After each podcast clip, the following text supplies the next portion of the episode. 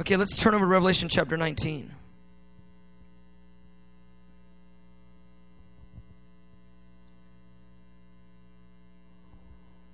Revelation 19. We're going to find our way there. Time has gotten away from us tonight. It's 8 o'clock. So I'll do, I'll do my best to be concise and to the point and anointed and full of the oracle of the Lord and um, no. God help. so now we better pray after I just said all that. Lord, I'm asking in Jesus' name, help this weak little fella to preach right. I'm asking, give us a spirit of wisdom and revelation. Open our eyes to hear what the word of the Lord is tonight. Lord, I'm asking, would you allow me to speak clearly and articulate according to your will by your Spirit? Holy Spirit, you're the teacher. Come. Instruct us tonight. We give you thanks. We love you, Spirit of God. We love you. We love you, Lord Jesus. Have your way in this place. In the name of Jesus. Everybody that agreed said amen. Okay, good. Last week, uh, we preached a message.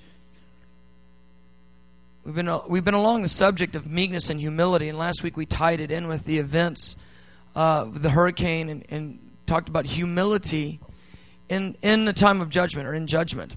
And tonight I want to I want to continue along those lines, and uh, we're going to talk about hope in judgment.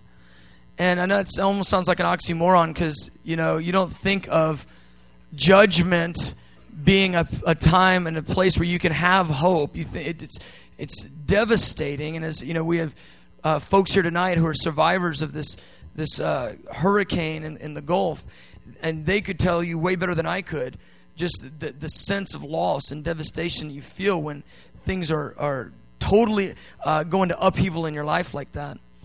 But biblically, there's a lot uh, that points us to this that we can have absolute hope even in, in the place of judgment. And so I think it's important that our hearts are instructed with this reality. I want to give a little uh, review from last week. We talked about what this word judgment means. And uh, the, it's used bunches in the New Testament. The main one, the main Greek word that's used is uh, krisis. It's where we get the word crisis. And it, it's that word and another word, krima, K R I M A, uh, if you're Greek or whatever. If you're Greek, you're probably laughing right now because I got that totally wrong the way I said it. But those are the two main words that are used in the New Testament that describe judgment. And what they, what they really mean are a decision or a decree.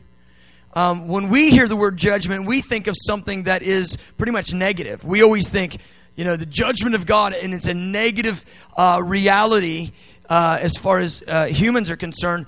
But I want to tell you this: that when the when the, the word judgment appears in the New Testament, that word simply means it's a decision from God. God is acting with a decision. There can be positive as we perceive it uh, decisions and negative as we perceive it decisions. Now, God, whenever God makes a decision, He always perceives it as positive. He, he never does a judgment and goes, oh, that was a bad one. No, he always perceives his judgments and his decrees as perfect 100% of the time. And our God, uh, Revelation 4 tells us, our God is upon the throne. And here's the thing when the king is on the throne, he is making judgments. And I believe it's the reality in this age that our God is a God seated upon the throne who is actively involved in the affairs of, of human life. He's actively in, involved in our affairs, and He is all the time making decrees and making judgments that affect, uh, I mean, just thousands and millions, billions of features in this realm. God is a God who is continually enacting decrees in this realm. And so when we think of the judgment of God, I want us to, we, we I, th- I, the more I've, I've just gotten into this whole subject and just begin to pray over it, and I think we need a whole paradigm shift on what judgment is. I really do. I think the, the way that uh, we in general think about uh, God moving in judgment, we immediately go, ooh, ow, but I don't think the Lord wants his bride to think, oh no, about judgment. I think he wants his bride to have a whole different posture. Now, of course, because uh, judgment could have um, uh, depressing effects in this life, it can cause us to look at the challenges that we uh, experience in this life and say, sort of like, ouch to that in a big way. But if we are having a perspective that, that uh, if we're having a perspective in us that governs the way that we're perceiving these things, that is uh, heaven's perspective, we will look at this idea of judgment completely differently. Completely differently. And so that's what we found last week. The judgment is God's decision, it's decree of action. It's not solely a negative thing. In God's mind, it's always positive. And here's why. Because 100% of the time when God moves in judgment, He is judging, uh, and, it's, and it's sort of a, a decree of, uh, of negativity, if you want to think of it that way. And it's, it's always against darkness. God is always moving against darkness, always moving against the kingdom of darkness and for the kingdom of God, 100% of the time. And so, in that, every judgment of God is good. Every judgment of God is good. And so we we it's hard for us because and I'll speak for myself then, it's hard for me because 100% of my life I have tried to insulate myself from that which would cause pain or pressure. I'm the littlest of three brothers and I got whooped on most of my life. I got highly acquainted with pain and pressure just from being, you know, five and six years younger than my older two brothers. I mean, every day was a judgment from my brothers upon my life, pain and pressure. And, um, and so I learned how to try to insulate myself from anything that would be challenging. If the brothers are there, you walk around the house and go in the back door so you don't get beat on that day. And I and I, I just would say I have I adapted. I think many in our Western culture have adapted a lifestyle that says, I want the least amount of challenges, I want the least amount of pressures, I want the least amount of pain and turmoil in my life. And, and what we've actually done is identified success as that which has no pain and no challenge and the greatest amount of ease. And we think of that as success. And I think that's completely not the, the, the point in this life. I don't think God's idea for you in this life is to make you co- totally uh, living on in, in, in ease as it relates to no pain and no pressure. His yoke is easy and his burden is light in that he will enable you to go through pain and pressure. But our theology is sort of like this. We think this, that Christ suffered so that we don't have to. But I would say the biblical mentality would be this that Christ suffered so we're able to. So I'm sort of pounding away here. I'm kind of making more points than you're saying amen, but that's okay. Thanks. So the idea is that I don't think the point of this age is that we would insulate ourselves from anything would be challenging. I think the point is he wants to take us through the challenges because he wants to lop off that which is in our life that is is un, unlike him and he wants to form us and bring us into this the image of his son that we could be a worthy partner for his son because at the end of the day guess what this thing is about a, a marriage that God is bringing us to and he is not going to marry his perfect son to someone that doesn't look or act anything like him. And he uses this context, and that's what I'm trying to get to. He uses a context in this life to shape us into one that is worthy to partner with his son for eternity. And part of that uh, has to do with correction. Part of it is the discipline of God, which we know is because of love. But some of it has to do with suffering at times. 1 Peter 4, and we'll probably read the verse later, but it says, If you suffer according to the will of God, and most people don't even know that verse is in the Bible. But if you suffer according to the will of God, commit your ways to Him. It's powerful. I remember one young lady one time, she said to me, That's not God. And I go, How do you know that's not God? She goes, Because I don't want to do it. And I said, Uh huh. Because God, that's really not the, God doesn't care if you want to do it or not. He loves you and he wants to partner with you forever, and he's going to do what he needs to do in your life to make you one that he can join himself to. That's his point. Whether you, whether you and your unrenewed mind like or don't like what he's asking you to do really isn't his issue. He's just like, you know, you may not like it, but I love you, so I'll do whatever I need to do in you so I can have you. I want you. Okay. So that was kind of last week's message. So this week I want to we're going to we'll land in Revelation 19. But I want to bring us up to speed on a few things. Um, and this is good for our staff. And then those are like to come on to IHOP. That's good good for you too. But Wednesday the Lord kind of he kind of um, he came on me pretty powerfully in one of our prayer meetings, and uh, I had I had a weird little morning uh, of email. You know how you get random email? I don't know if you get it. I get lots of random email all the time. But all of a sudden, I got three email in a row, three emails in a row. They were all interrelated. It was like, poof, poof, poof, and I got this. I had this prophetic swirl coming off my email inbox.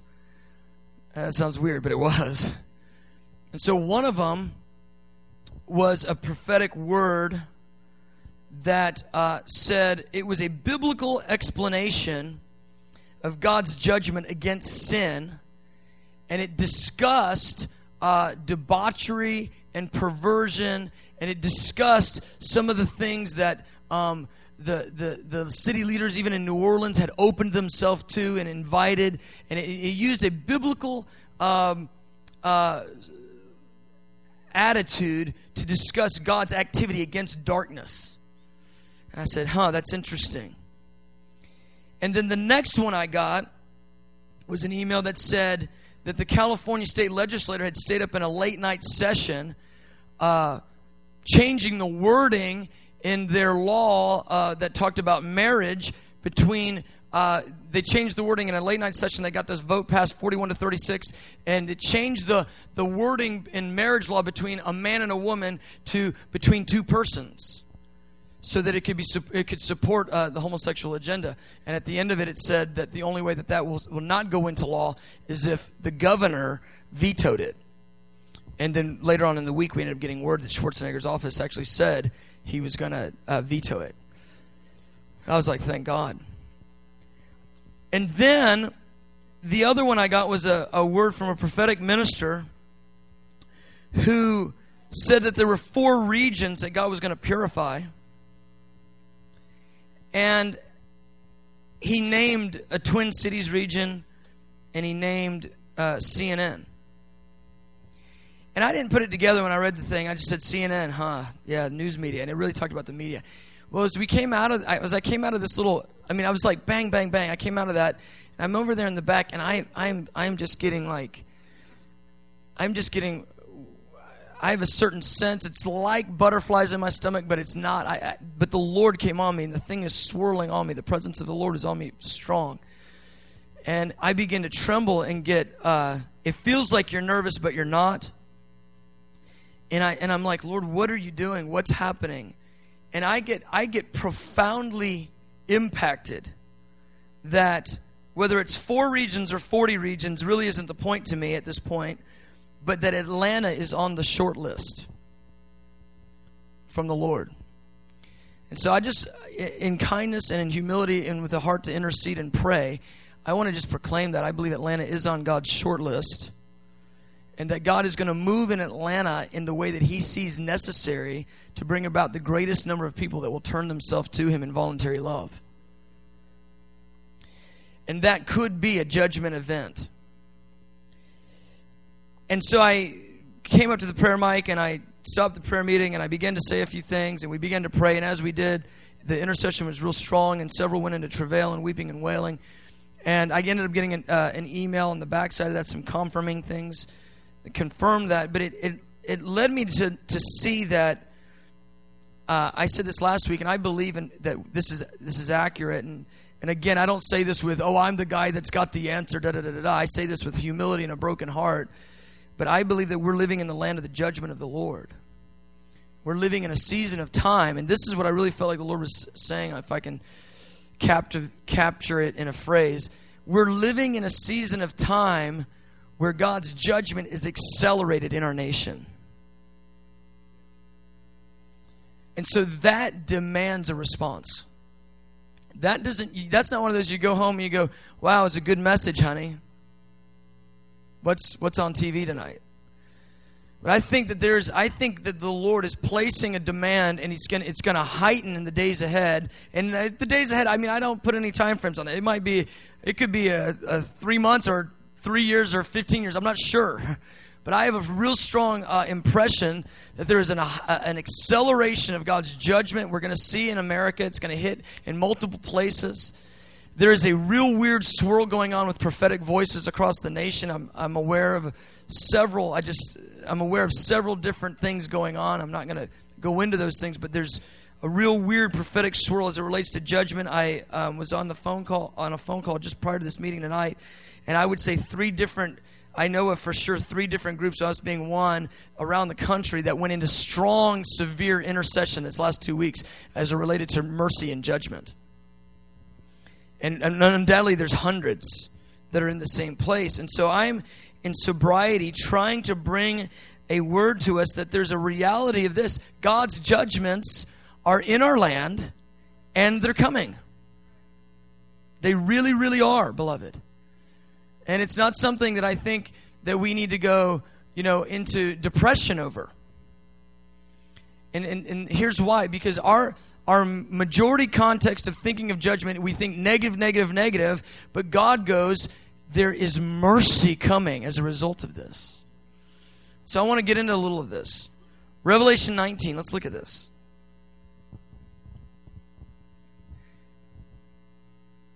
we may just go a little bit late tonight. You just hang with me because I, I, I want to I want to get a few of these things out. Connie, and, and, then if you're the only one, you and I, I'll just preach to you. she, gave me the green light. John and John and Connie, y'all are awesome. I owe you dinner or coffee or something. Y'all are awesome. Okay, Revelation 19. Uh, verse 10, I want to I wanna read a verse that's sort of familiar. That's The phrase is taken and used a lot. It's out of context most of the time, and I want to contextualize it for us. In verse 10, it says, And I fell, this is John speaking, he says, I fell at his feet, He's speaking about an angel, to worship him. And he said, But he said to me, See that you do not do that. I am your fellow servant and of your brethren of the testimony of Jesus. Worship God. And here's the phrase that we, we've heard preached on several times for the testimony of Jesus is the spirit of prophecy. The testimony of Jesus is the spirit of prophecy. And so I want to um, talk about what that is, what he's, what's he saying there. Uh, the testimony of Jesus being the spirit of prophecy, it's this. It's the, uh, uh the short version is it's the thing that's on Jesus' heart when the guy speaks with the prophetic spirit upon him, he's speaking that word which is upon the heart of the Lord Jesus. He's, he is uh, speaking with a, an earthly voice what the, the heavenly voice is saying. So he's in agreement and he's speaking forth what the Lord's testimony is. So the spirit of prophecy is testifying of what Jesus is thinking and saying. Now, we can make it about getting information, beloved, but the prophetic spirit is not so much about just getting information. You can go to any, uh, you know, false God worshiping person that's connected into the spirit realm. They can get you information, and it'll be real information. You know, there's a guy on TV. He's channeling of the spirit, and he and he and he gets the guy's information, and, and it's real information. It just comes from demons. That's real. It's not the spirit of prophecy, though. It's a false thing. The spirit of prophecy is the testimony of the Lord Jesus Christ. In other words, it is the thoughts and the feelings from the heart of God. And the guy that's worshiping the false God, he cannot convey the spirit that the Lord is feeling. He can't convey the emotions of God, the thoughts of God, and speak with authority from uh, the, the throne in heaven what God is saying and God is feeling about a situation.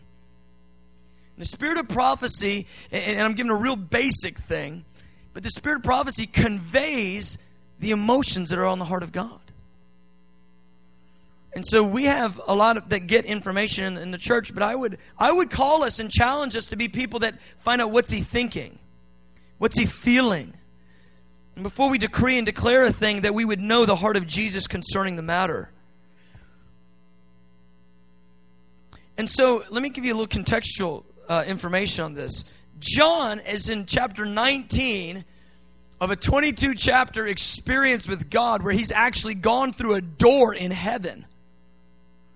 He's shocked because he's seen dramatic uh, events of the judgment of God. He's seen the wrath of God poured upon the planet. He's seen uh, more angels than you can imagine. The Bible says an innumerable company of angels. He's seen a heavenly chorus. He's seen beauty and power and sight and smell and, and, and sound and fragrance and things beyond his wildest imagination. And he gets to chapter uh, 17 and the angel says, Hey, let me show you Babylon. Let me show you the destruction of this harlot system. Let me show you how that happens. And so 17 and 18, you can't understand 19 and what he ha- what happens to John there if you don't know 17 and 18. So the angel takes him in 17, says, watch this. And in 17 we get a few features on the Antichrist. We get the destruction of Babylon. In 18 we get real specific information about this negative world system that God brings full judgment against in the kingdom of darkness. And in the 19 we have saints rejoicing in heaven over the destruction of this negative world system, Babylon. Babylon. And then what we have is the emergence of a ready bride in verse 7 of chapter 19. And John, having been through this massive prophetic experience, is now staring and looking at Jesus' bride and his desire for the church, uh, and, he's seeing with, with his eyes, it's something he understood, but he's seeing with his eyes this the culmination of God's mission for mankind in this age. He is seeing the, the, the Lord Jesus, the God man, getting ready to partner with humankind forever in eternal unity. He's seeing the ready bride for real. He's seeing the, the, the clothing and white garments. He's seeing the righteous acts upon the people of God. And he's seeing the bride poised and ready for unison, unity with God Himself. And it shocks him. Babylon's judged. See, here's the deal. God has a plan for humankind. We have a good God. His whole plan is Matthew 22 1. What is he trying to do? He's trying to raise up, he's trying to arrange a marriage for his good son. The kingdom of heaven, that's Matthew 22, verse 1. The kingdom of heaven is like a, a, king who arranged a marriage for his son. God is arranging a marriage. He's working the context of human affairs to get a people out of the earth that will partner with his son, that he'll marry to his son for real. And so Satan has a plan, and his plan is to do this raise up a harlot that the world would go and join itself to and become part of that system. God has a plan to raise up a bride, while Satan has a plan to raise up a harlot. And what they see in 17 and 18, what John sees in this amazing vision, is the judgment against Satan's mission statement and the, the fruition of God's mission statement. And John is shocked to the core. He's alive. He's going, I can't, what am I seeing? The ready bride in the God man Christ Jesus getting ready to join himself to humankind forever. John loses his mind. I mean, the wheels come off and he bows down and begins to worship an angel.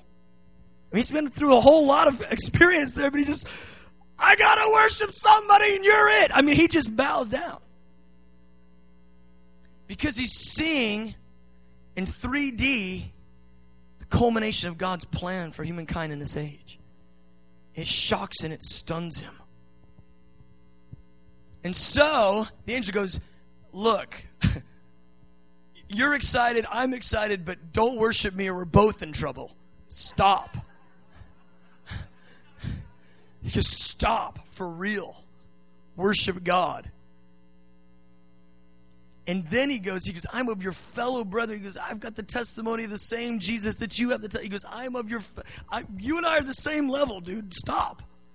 And then he goes, and the spirit of prophecy would, he goes, here's the reason why that phrase comes in. He goes, What's affecting you right now is the revelation of what's on the heart of Jesus. The spirit of prophecy is what's affecting you so deeply, and it's the testimony of Christ Jesus. It's what's on his mind and what's on his heart. And so here's what I want to say to you is this is when a prophet speaks, in the name of the Lord and speaks with the word of God by the spirit of prophecy, it's always through the lens of the mission statement that's in God's mind. It's in the context of this. God has a purpose. He's trying to ready a bride for his son. And when the prophetic word comes and says judgment will come on this region, it's because God is working a context in that place that will cause men to get their hands off of darkness and get their hands onto God. Come on, somebody. That absolutely should completely change the way that we believe about the judgment of God.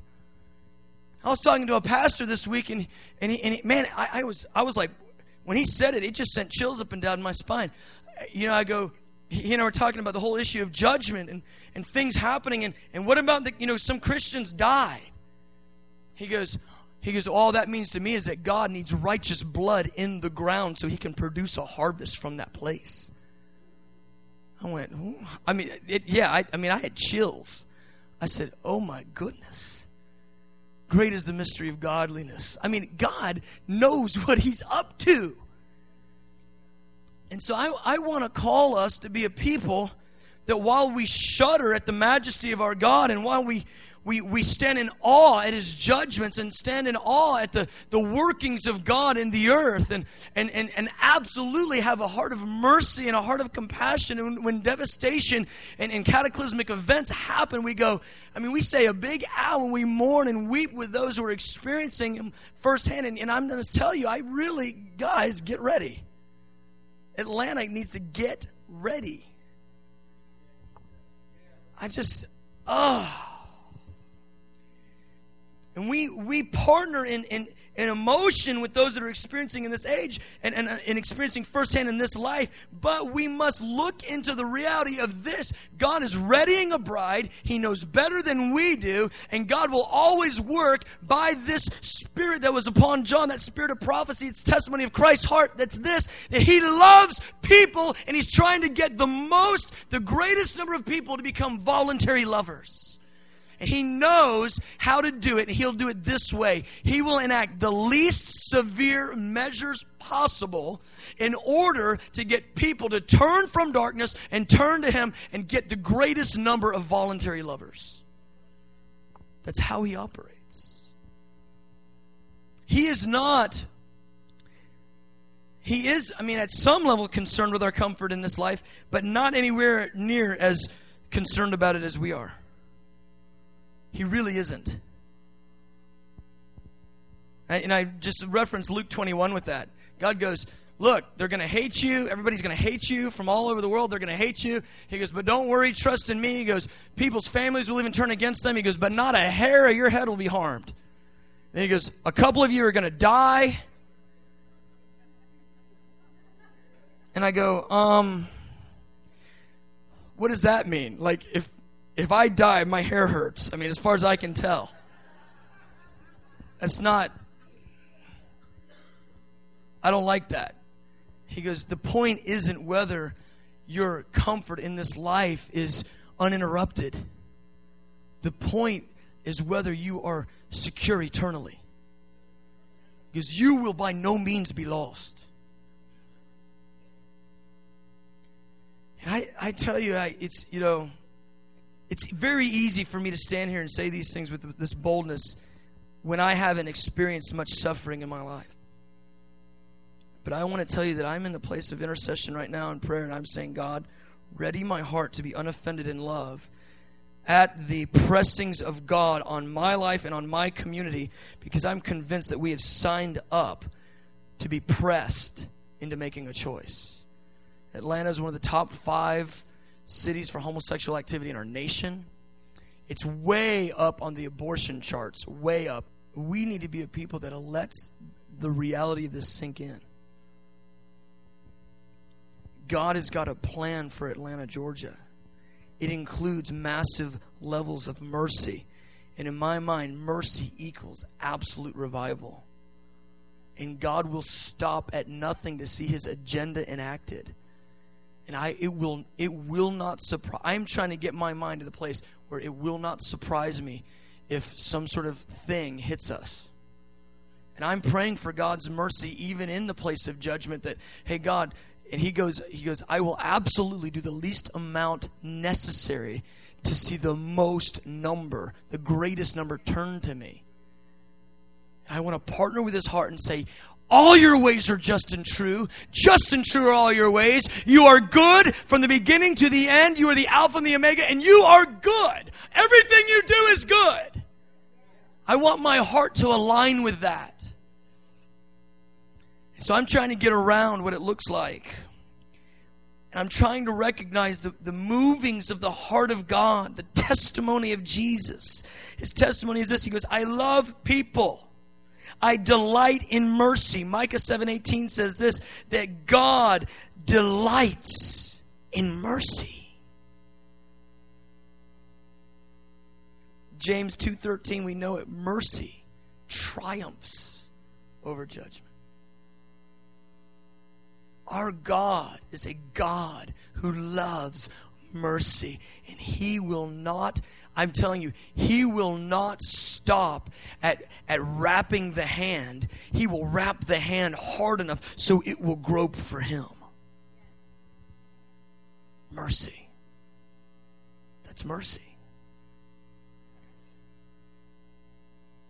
I was looking at Revelation 4, uh, at, hitting it this week in our class, and little selfless class promotion, Revelation class, Tuesday nights. We're going to hit it this week in our class, but Revelation 4, we're going to talk about the throne of God. I want to give it just a little on this, and then we'll pray. But Revelation 4, it says this that in verse 3, it says, He who sat upon that throne, he, he was there, he was like a jasper and a sardius stone. And there was a rainbow around the throne in appearance like an emerald. He who sat on the throne was like a jasper and a sardius stone. In an appearance, around the throne, there was a rainbow like an emerald. Now, the jasper is very unique. The jasper is a, a diamond like, beautiful, the ancient jasper is a beautiful stone like, like a diamond, glowing with amazing beauty. And the jasper is unique in Scripture because it appears on the on the breastplate of the, the high priest in the Old Covenant. It is it's uh, the first stone in the foundation of the New Jerusalem. It's what the walls are made of in the New Jerusalem, and it's the same as the light that emits from the New Jerusalem. The point is that the New Jerusalem is the bride, and the foundation, the walls, and what's coming off the bride is the very substance of God. He clothes us with His own beauty. And the jasper is it's radiant, glorious, beautiful. It speaks of God's purity or God's righteousness. Righteousness, in my mind, is the living out of holiness, of beautiful holiness. The beauty of holiness, it manifests in righteous acts. So this, the, the jasper emanating from the being of God is God's righteousness. The sardius is red, ruby red, fiery red. It's, it's also a, a, stone that appears on the high priest's uh, uh, breastplate. And, and the sardius is uh, speaks of God's passionate zeal and his justice. You've got righteousness and beauty and justice in, in the red sardius. And I started looking at it. I said, wait, that sounds like a verse. Righteousness and justice foundations of your throne. Psalm 89, verse 14 says, Righteousness and justice are the very foundation of his throne. And it's the very colors of that which is emitting from the very being of God, the depths of who he is. The foundation stones of God's throne are righteousness and justice. He will bring justice or judgment against that which hinders love. A hundred percent of that which hinders love will be judged in righteousness and in truth at the end of the age. It's who he is. Darkness will not go unpunished. It will absolutely. He will bring vindication. He is that God. But then there's this other amazing feature about God. Yes, He's a God of beauty and righteousness, the beauty of holiness and purity. He is the God burning in zeal of judgment and justice. He is that God, but He has an emerald rainbow that it says it surrounds the throne. The emerald, we know it's green, and green the color of mercy. And the rainbow itself is the, the sign of God's covenant with man of mercy to never destroy the earth again by flood. Isn't that unique? You know what? It's, it's a funny little, uh, the reference of that little verse. It's Genesis 9 11. Mercy. It's funny little how that works. He does that. I like Psalm 24 7. If you worship and pray, Psalms 24 7, the King of Glory will come in. That's my little pocket one. There's no other reason to do night and day prayer. We got Psalm 24 7. Okay. Psalms 24 7, King of Glory. Okay. Okay. I got it. Maybe you didn't, but it's okay. All right. Okay, good. Um, so there it is mercy, double portion of mercy in the rainbow and in the green emerald. The throne of righteousness and justice is surrounded with a double portion of mercy. I go, well, that's nice allegory, but what about the, give me some face value verses that declare that. Well, it's right there in Psalm 89. The very verse that says, the foundation of his throne is righteousness and justice. The very verse. Righteousness and justice, verse 14, Psalm 89. Righteousness and justice are the foundation of your throne. Mercy and truth go before your face. It's right there the entire time. I could not believe, when I saw that, it just shocked me. I went, uh, unbelievable. And then Isaiah 16, 5, it says this it's talking about when Christ establishes his throne on the earth in the, in, in the age to come. It says, In mercy the throne will be established, and one will sit on it in truth. In the tabernacle of David. This is a, a, future reality. In Jerusalem, in the age to come, Jesus Christ himself will sit on the planet on a throne in mercy. They'll have night and day worship going on, which is amazing. They'll really do the harp and bowl thing the right way. It says, in mercy, the throne will be established. And then it says, judging and seeking justice and hastening righteousness. The earthly throne will be an exact mirror image of the heavenly throne. It will be surrounded with mercy. What am I trying to, why am I bringing this up? The point is this every decree of justice and righteousness that comes forth from the throne has to go through the lens of God's mercy. 100% of the time, beloved. Whenever He acts in judgment, whenever He brings a decree, it goes through the veil of God's mercy. I know this, that the days ahead, are, they, they could get real weird. They really could get weird. But I want to be one that is unoffended in the revelation of his love and his mercy. I want, I want to stand in agreement with all of his activity in the earth without offense at God. I think the root of offense that we would have against God saying, You're not just, you're not true, you're not right, it would be rooted only in pride. Because we would be ones saying, You're not allowed to do what you think is best.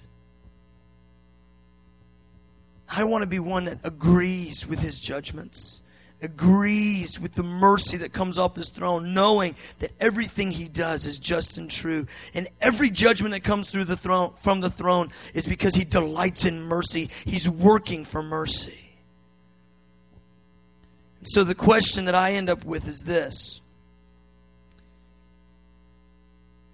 Will we be a people who will partner and agree with God's heart to the place that even devastating circumstances come? Will we say yes to his judgment, believing that his agenda is always good? And that even devastation to our systems, our ways, our comforts, and even our lives is because he's bringing about a display of his own mercy. I'm telling you, he's looking for people at this point who will be friends. He is, he is looking for ones that will be friends, that will stand with him in this hour, this most unique hour when the judgments of God are in the land. He's looking for his bride to be friends and stand in agreement with him.